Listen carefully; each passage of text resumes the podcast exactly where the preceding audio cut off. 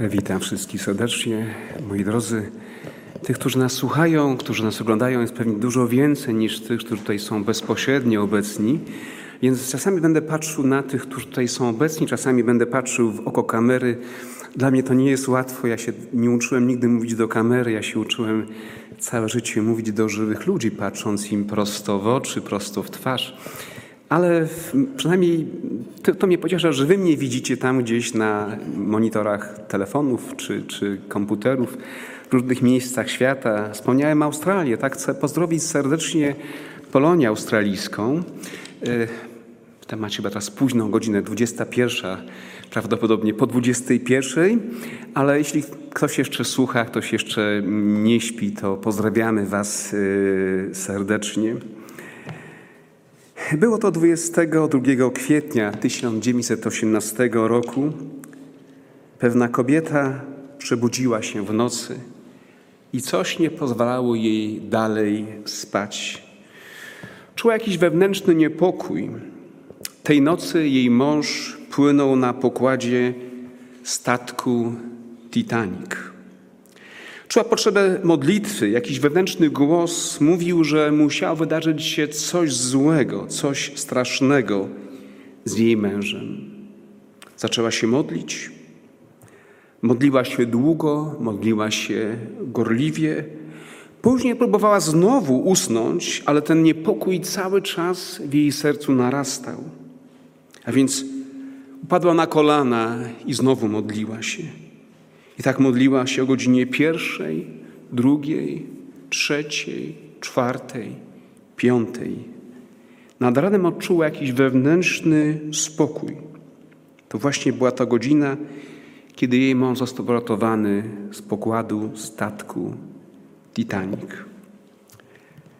Moi drodzy, błogosławiony mąż, za którego modli się jego żona.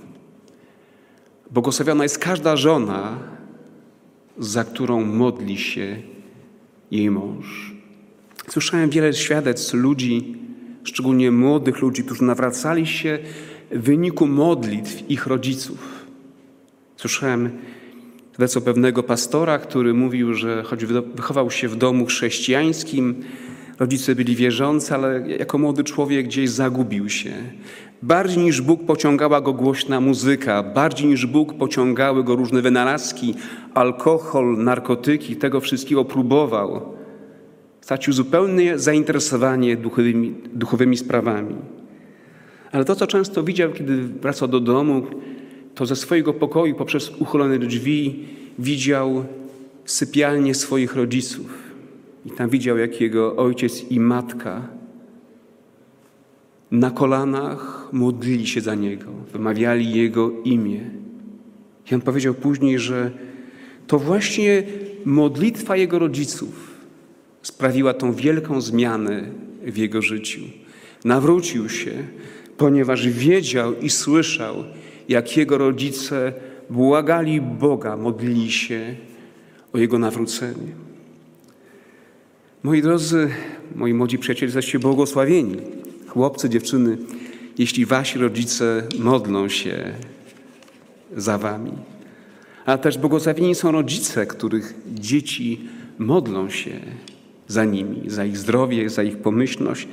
To jest chyba taki szczególny czas, ten tydzień modlitwy, to co dzieje się wokół nas, kiedy Musimy modlić się jedni za drugich, kiedy potrzebujemy tej świadomości, że moja żona modli się za mną, mój mąż modli się za mną, rodzice modlą się za mną. Moi drodzy, jak to jest ważne dla mnie w mojej służbie, kiedy mam świadomość, że mój zbór modli się za mnie. Było to wiele lat temu, kiedy byłem pastorem w niewielkim zborze w Zamościu. Wiecie, być pastorem w małym zborze to jest wielkie wyzwanie. Powiem Wam, że ja podziwiam tych wszystkich moich kolegów, którzy pracują w takich małych zborach, bo to trzeba naprawdę wielkiego hartu ducha w zborze, gdzie jest niewielu wyznawców, gdzie pastor musi być taką osobą niemalże od wszystkiego. I często, kiedy przychodzi do zboru, widzi zaledwie garstkę osób, czasami zaledwie kilka. I ja często poddawałem się takiemu zniechęceniu. Pracowałem, odwiedzałem ludzi, kolportowałem książki, czasopisma, pukałem do drzwi, prowadziłem lekcje, ale tak naprawdę nic się nie działo. Ta liczba członków zboru była niewielka. I był taki moment, kiedy byłem bliski rezygnacji ze służby. Myślałem, mogę robić coś zupełnie innego, coś, co da mi więcej satysfakcji. Ale w moim zborze, w tamtym zborze było pewne starsze małżeństwo. To byli tacy ludzie, ciocia i wujek, sporo starsi wówczas ode mnie, do których mogłem zawsze przyjść. A więc czasami, kiedy kolportowałem książki, odwiedzałem ludzi, którzy gdzieś w pobliżu mieszkali, trafiałem właśnie do tego domu. To był dom braterstwa Gradziuków. Oni już oboje nie żyją. Starsi wówczas schorowani ludzie niewiele mogli zrobić w zborze. Nie mogli przyjść, posprzątać, nie prowadzili nabożeństw, nie wygłaszali kazań. I kiedy bywałem w ich domu, oni zawsze mówili jedną rzecz. Oczywiście częstowali mnie herbatą, pytali się, jak sobie radzę, mm, co dzisiaj udało mi się zrobić. I to były bardzo miłe rozmowy, ale potem mówili: Bracie, my modlimy się. My cały czas modlimy się, gdziekolwiek jesteś, gdy pukasz do drzwi, gdy rozmawiasz, gdy masz trudne momenty. My cały czas modlimy się za Ciebie. I być może ta modlitwa tych dwojga starszych ludzi wtedy uratowała moją służbę. A więc, drodzy pastorzy, jesteście błogosławieni, kiedy wasze zbory modlą się za wami, kiedy siostry i bracia, których być może niezbyt dobrze znacie, którzy nie chodzą zbyt często do kościoła, gdzieś tam na kolanach modlą się do Boga i proszą o błogosławieństwo dla waszego życia, dla waszej służby. Ale to, co dzisiaj jest taką moją wielką radością, to, co odkryłem wiele lat temu, czytając Ewangelię, to to, że był taki czas, był taki czas, kiedy Jezus Chrystus modlił się za mną. Czy macie tą świadomość, że dwa tysiące lat temu Pan tego świata, Zbawiciel Jezus Chrystus modlił się za wami? I ta modlitwa zapisana jest w Ewangelii Jana właśnie w 17 rozdziale. Fragment tej modlitwy Jezusa był yy, czytany. Pomyślcie przez chwilę w tą tragiczną, ciemną noc, kiedy ważyły się losy Jezusa.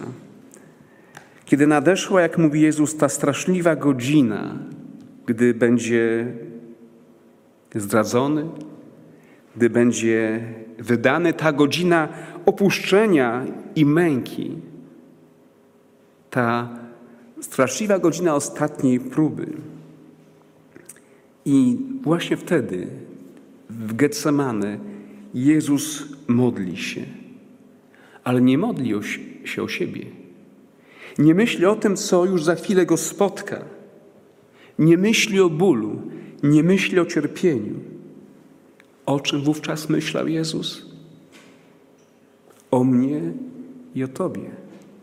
Ty i ja wtedy byliśmy w Jego sercu. Ty i ja byliśmy w Jego modlitwie. Ty i ja byliśmy na Jego ustach. I możemy dzisiaj słuchać tej modlitwy Jezusa z tą świadomością, że ona ogarniała wszystkich Jego uczniów.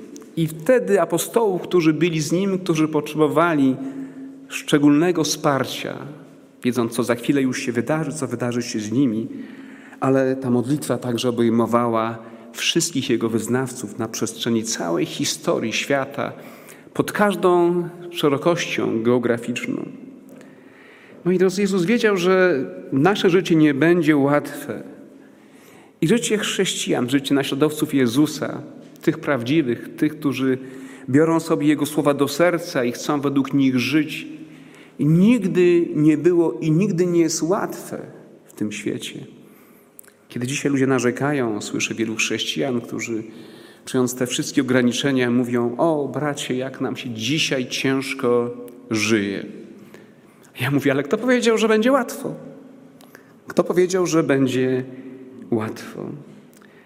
Jezus wiedział, że napotkamy w tym świecie opozycję, że będziemy prześladowani, że Jego naśladowcy będą zmagali się z grzechem i z problemami i dlatego modli się, zachowaj ich, Ojcze, w imieniu Twoim, tych, których mi dałeś, aby byli jedno.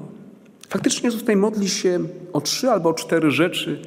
Spróbuję dzisiaj je wspomnieć, powołując się na słowa Ewangelii, ale Jezus modli się o nas, abyśmy mimo tych wszystkich problemów, które przeżywamy, tych trudności, tych różnego rodzaju zmagań, my też zmagamy się przede wszystkim ze swoimi własnymi charakterami. To jest ta najtrudniejsza walka. Dla mnie to jest najtrudniejsza walka zmagać się sam sobą. Jezus mówi, aby byli jedno. Jedność wśród Jego uczniów miała być tym dowodem posłania Jezusa Chrystusa. I ta jedność miała być widoczna. Zobaczcie, do tej myśli Jezus powraca także w wersecie 20 e, i, i dalszych wersetach. A nie tylko za nimi proszę, ale i za tymi, którzy przez ich słowo uwierzą we mnie. A więc za Tobą, za mną, za każdą siostrą, za każdym bratem, za każdą osobą, która wyznaje to piękne imię Jezus. Aby wszyscy byli jedno, jak Ty, Ojcze, we mnie, a ja w Tobie, aby i oni w nas jedno byli, aby świat uwierzył, że Ty mnie posłałeś. Moi drodzy, jak dzisiaj przekonamy ten niewierzący świat, świat, który sobie lekceważy normy Boże, świat, który coraz mniej chce mieć wspólnego z Bogiem, jak przekonamy go do Jezusa, do Jego misji? Czy poprzez to, że zbudujemy piękne kościoły? Jest wiele pięknych kościołów, jest wiele pięknych kadret i tak naprawdę aha, nikt na nie nie zwraca uwagi. One nie przekonują ludzi do, do misji Jezusa. Czy może przez to, że założymy wiele dobrych instytucji, że będziemy mieli wspaniałe domy wydawnicze, będziemy wydawali miliony czy miliardy książek, wspaniałe audycje telewizyjne, radiowe, szpitale, przychodnie, czy w ten sposób przekonamy świat do Jezusa Chrystusa? Jezus mówi, że to właśnie jedność wśród Jego naśladowców, jedność wśród Jego wyznawców ma być tym dowodem prawdziwości Jego misji. Ale jak zachować jedno, skoro tak bardzo różni jesteśmy, mamy, różnimy się wiekiem, różnimy się płcią, różnimy się charakterami, różnimy się temperamentem, różnimy się wykształceniem, cała masa różnic. Popatrzmy na apostołów. Jak bardzo różni to ludzie, jak bardzo różnili się temperamentami. My wiemy, że nie trzeba było zbyt wiele, by kłócili się, by spierali się o pozycję, o to, kto z nich będzie pierwszy wśród pozostałych. A mimo wszystko Jezus, kiedy tam w ogrójcu modli się za nimi, wierzy w to, że oni go nie zawiodą. On im ufa i modli się o jedność, modli się o to, aby te różnice ich nie podzieliły na tyle, że mogliby w jakiś sposób przynieść hańbę, przynieść plamę misji Jezusa Chrystusa.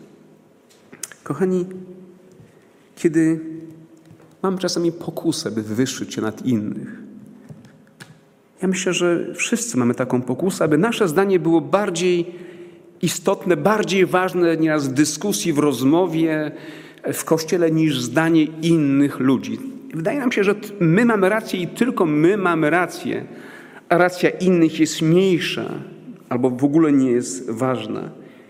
Moi drodzy, kiedy chcemy wyższyć się ponad swojego brata, ponad siostrę w kościele, kiedy jesteśmy skłonni poplotkować o innych, chciałbym, abyśmy wtedy pomyśleli właśnie o Jezusie, który tam w tą tragiczną noc modli się, a z jego drżących ust płyną właśnie te słowa: Ojcze, proszę Cię, aby byli jedno, jak my jedno jesteśmy. Jezus nas mocno wierzy. Wierzy, że mimo tych wszystkich różnic, tego wszystkiego, co nas dzieli, my zachowamy jedność, jedność, która przekona świat o prawdziwości Jego misji. Ani to jest bardzo ważne. A widzę często, jak wiele sytuacji nas dzieli, jak dzielimy się, jak różnimy się i to wcale nie pięknie, kiedy wyrażamy jakieś opinie w internecie, jak nawet takie drobne rzeczy, jak ta sytuacja, chociaż może to nie jest sytuacja łatwa czy, czy mało ważna, nie chcę pomniejszać, ale jak często sprawia, że zaczynamy się wewnętrznie spierać, zaczynamy kłócić zaczynamy się wzajemnie obrażać różnymi słowami. Prawdopodobnie, gdybyśmy stanęli twarzą w twarz drugą osobą, byśmy tego nie zrobili. Ale kiedy jesteśmy w swoich domach, kiedy siedzimy przed szklanym ekranem, wtedy piszemy to, co nam przyjdzie tylko i wyłącznie na myśl. I nie zawsze jest to Boża inspiracja. Nie zawsze jest to Boża inspiracja. Moi drodzy, gdy mamy problemy w rodzinie, kiedy mamy problemy w małżeństwie, kiedy wynikają między nami różnice zdań, jesteśmy gotowi bardzo mocno postawić na swoje, być może jeszcze mocno uderzając w stół pięścią. Przypomnijmy sobie ogród tego klęczącego męża boleści, który był przygnieciony ciężarem wszystkich naszych grzechów jak modli się za mnie i za Ciebie. Przypomnijmy sobie właśnie Golgotę i krzyż i jak nawet tam modlił się Ojcze, przebacz im, bo nie wiedzą, co czynią. Kochani, kiedy w zborze powstaje nieporozumienie, gdy ktoś wyrządził Ci jakąś przykrość czy krzywdę, gdy jesteśmy podzieleni, kochani, kiedy chcemy przeprowadzić za wszelką cenę naszą wolę, pamiętajmy właśnie o Jezusie. Pamiętajmy o ogrodzie, pamiętajmy o tym, że wtedy byliśmy w Jego sercu i On modlił się za mnie, za Ciebie, za swój Kościół, abyśmy w Nim byli jedno. Ale Jezus też prosi swego Ojca, abyśmy byli zachowani od złego. W piętnastym wierszu nie proszę, abyś ich wziął ze świata, lecz abyś ich zachował od złego. Powiem Wam, że kiedy patrzę na to, co dzieje się wokół nas, na tą rzeczywistość, w której żyjemy, czasami chciałbym, aby Pan Bóg mnie zabrał z tego świata. Czasami myślę sobie, ja już nie dam rady. Nosimy te maseczki, ale one być może nas chronią przed koronawirusem, ale cały czas oddychamy tą złą atmosferą grzechu. A te, ten grzech jest wszędzie. Gdzie tylko spojrzymy, na jakąkolwiek dziedzinę życia zwrócimy uwagę, czy to jest polityka, czy to jest sztuka, czy to są filmy, czy to są różnego rodzaju wiadomości w internecie.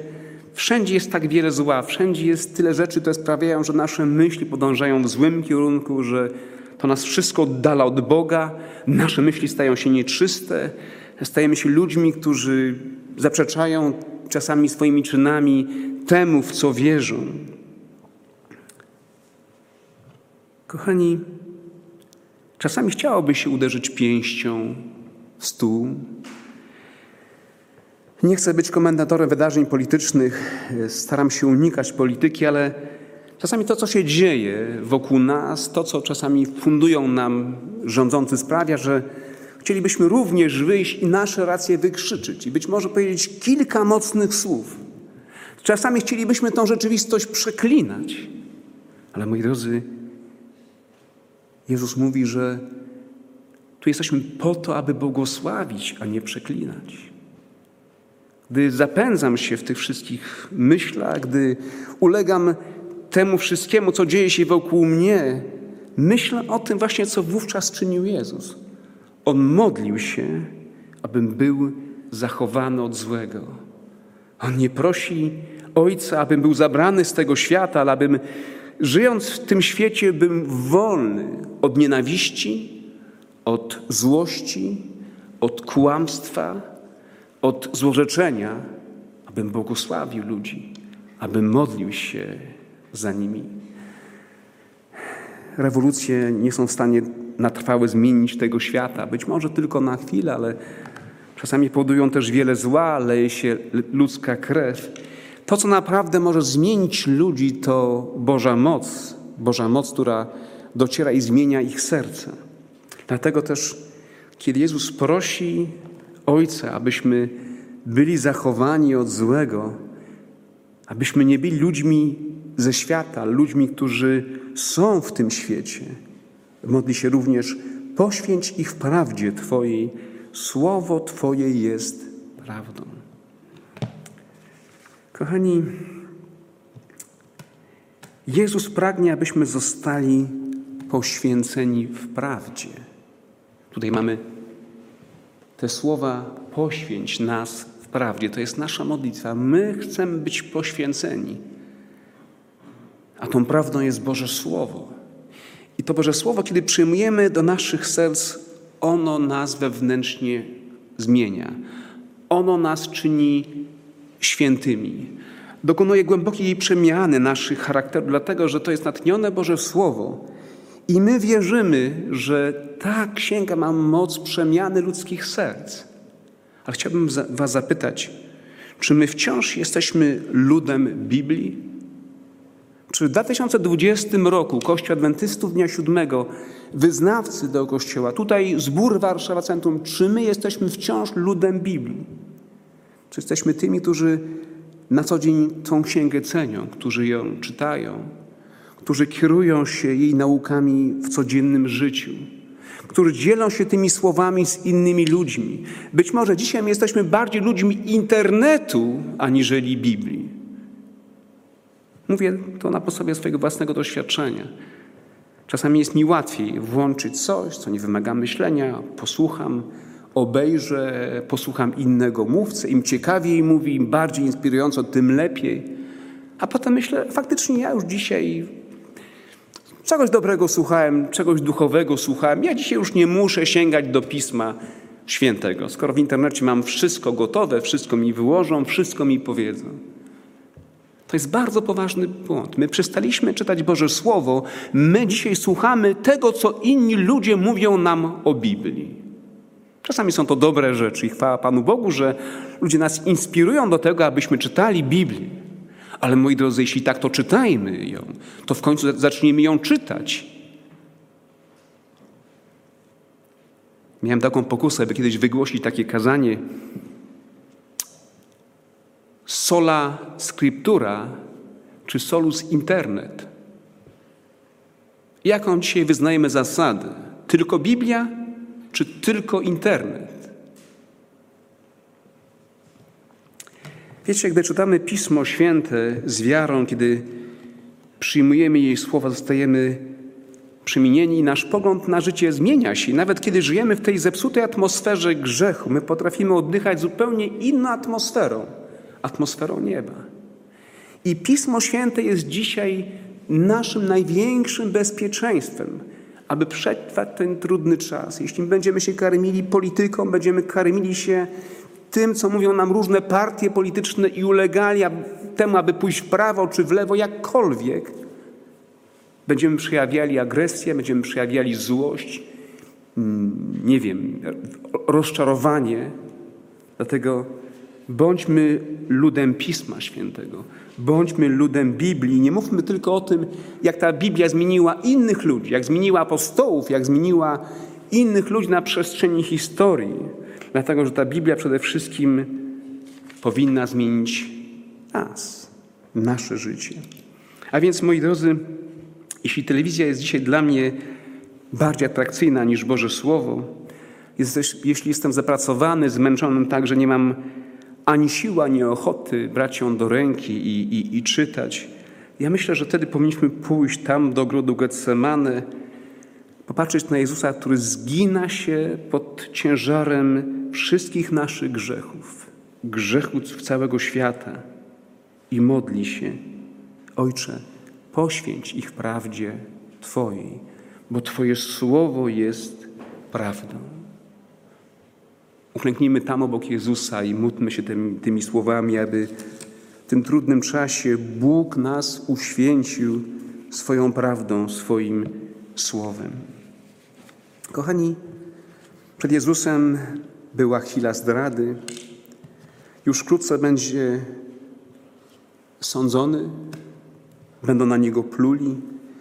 Żołnierze będą się z niego naigrywać, będą go bić i wyrywać włosy z jego brody.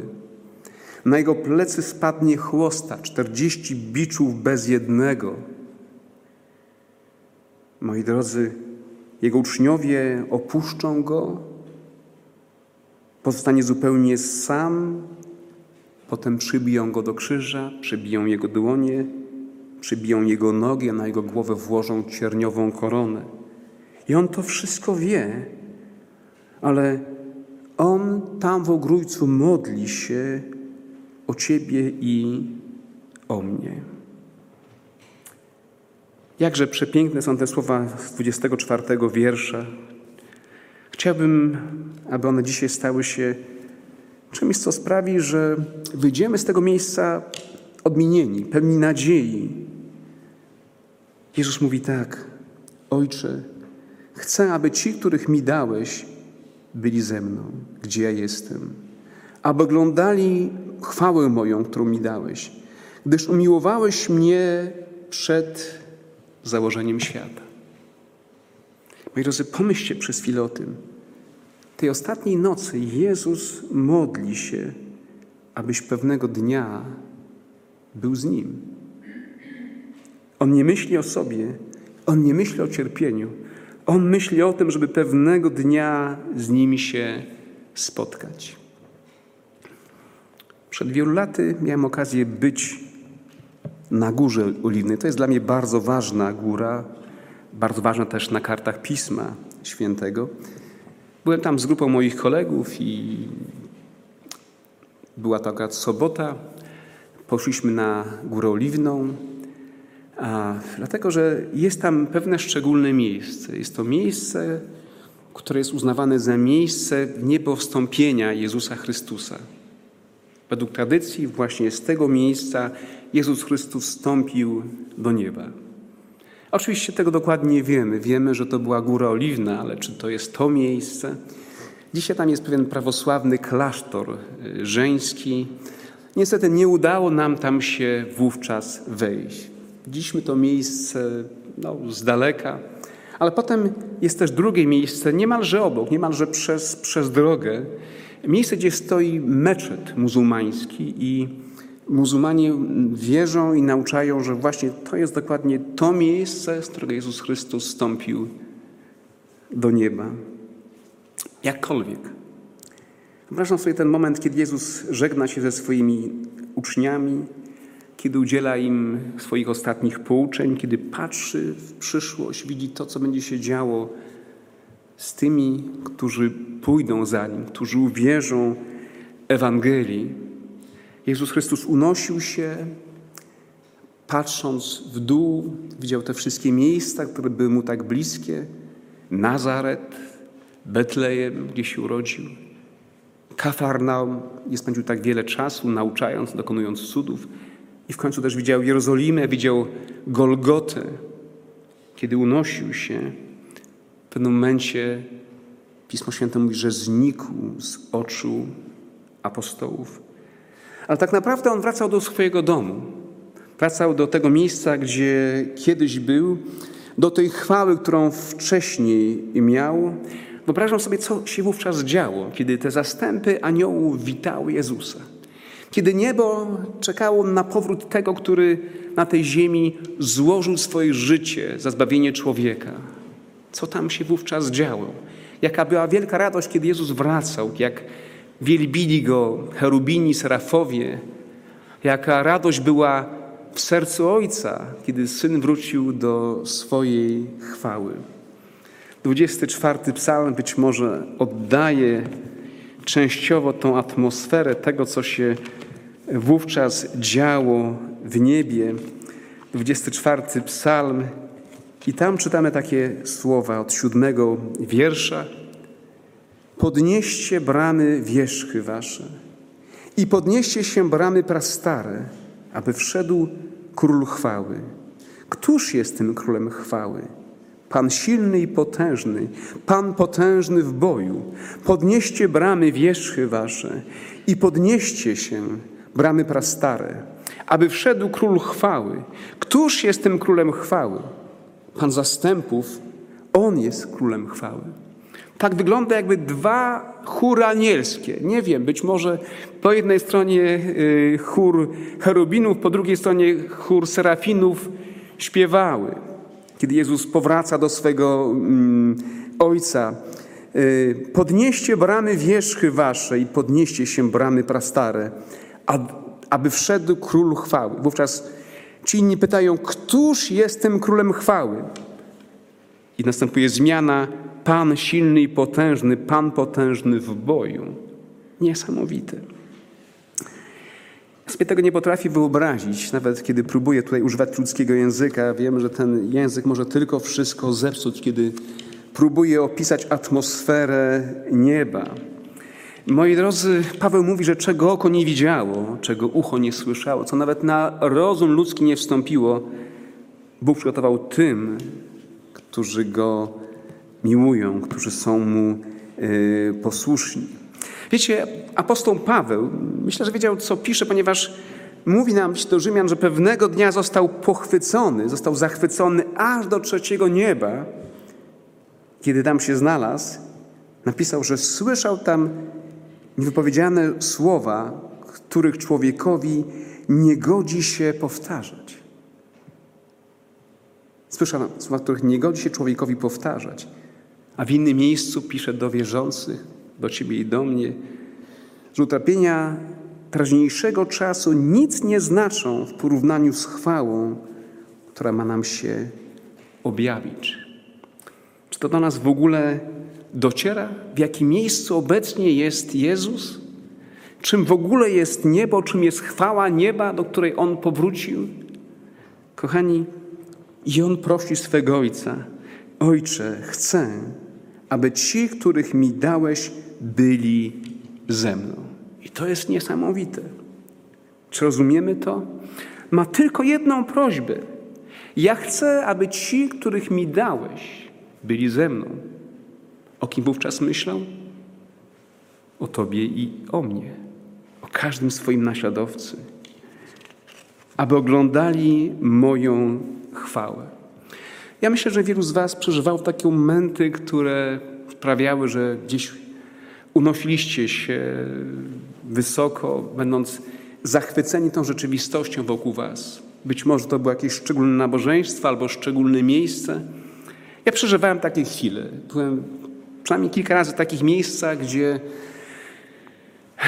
aż ciężko było mi oddychać. Byłem zszokowany, byłem oczarowany tą atmosferą wokół siebie. Pamiętam, kiedy pierwszy raz oglądałem Jerozolimę właśnie z Gór Oliwnej. I pomyślałem sobie, że to jest dokładnie ten widok, który kiedyś oglądał Jezus z uczniami, kiedy oni patrzyli na miasto.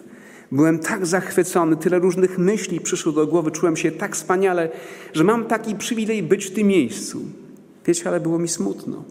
Ale było mi smutno, że nie ma tam ze mną moich najbliższych, że tego nie może oglądać moja żona, że tego nie mogą oglądać moje dzieci. Innym razem, kiedy spędziłem noc na pustyni Wadi Rum, a rozmawiałem z pewnym Beduinem, nawet nie wiem, jak żeśmy się dogadali, on nie znał słowa po angielsku, nie znał faktycznie żadnego zachodniego języka, ale żeśmy rozmawiali, żeśmy się rozumieli, znał kilka słów rosyjskich. Wiecie, i patrzyłem na to przepiękne niebo, w tej idealnej ciszy, na przepiękne gwiazda. Ponoć nie ma nigdzie piękniejszego widoku nieba niż na pustyni Wadirum w Jordanii. I tak cieszyłem się, że jestem w tym miejscu, ale znowu poczułem takie ukłucie, taki smutek, że nie ma ze mną tych, których kocham. Żebym cieszył się o wiele bardziej tym miejscem i tą atmosferą, gdyby obok mnie była moja żona, gdyby ze mną były moje dzieci. Czy wiecie, o czym mówię? Myślę, że wielu z Was przeżywało. Wiecie, nawet najpiękniejsze miejsce nie zastąpi nam ludzi, których bardzo kochamy. Zobaczcie, Jezus jest w niebie. On powiedział nam, że kiedy pójdzie, przygotuje na miejsce, a potem przyjdzie znowu i weźmie nas do siebie. Dlaczego? On ma tylko jedno pragnienie. On chce, abyśmy byli tam, gdzie On jest. Wiecie, w sercu Jezusa jest ta niesamowita tęsknota. Ja chciałbym, abyśmy właśnie często o tym myśleli, czytając tę modlitwę Jezusa, że Jezus tęskni za każdym i za każdą z nas. Mimo, że jest w najpiękniejszym miejscu, miejscu niewyobrażalnym, miejsce, które jest przesiąknięte pięknem, harmonią, w miejscu, gdzie jest bardzo blisko swojego Ojca.